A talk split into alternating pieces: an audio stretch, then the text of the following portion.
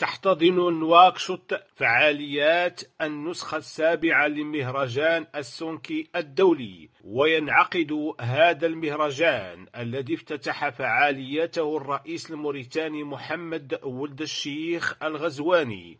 تحت شعار نحن نتحدث ونكتب حتى لا ننسانا بمشاركة وفود من مالي، السنغال، غامبيا، بوركينا فاسو وبعض جاليات مجتمع سوننكي في أوروبا واعتبر الرئيس الموريتاني أن بلاده تعتز كثيرا بالثقافة السوننكية التي هي مكون رئيس من مكونات التنوع الثقافي الثري ودعامة من دعامات الوحدة الوطنية ولحمة النسيج الاجتماعي الموريتاني. وأبرز أن المهرجان يعتبر فرصة لتعزيز إشعاع الثقافة السلنكية وإبراز دورها الكبير في إثراء الثقافة الجمعية الغنية على المستويين الوطني والإفريقي.